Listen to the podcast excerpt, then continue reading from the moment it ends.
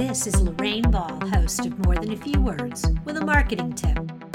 The other day, I got the nicest note from a prospect, who, by the way, is now a client. He said, The information you shared was valuable and easy to understand. Most of the folks we talk to try to wow us with technical crap, and it becomes so confusing. You guys didn't. Thanks.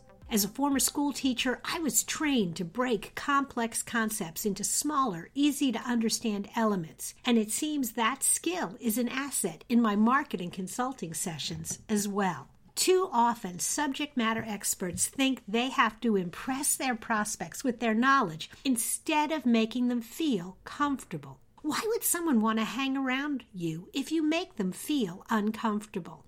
As you're writing information, even if it's for a technical audience, dumb it down a little. Why? It's easier to grasp the important concepts if the language is simple, clear, and direct. So, what about you? Are you so busy sounding smart that you're running off your prospects? If that's the case, simplify your messages and sell more.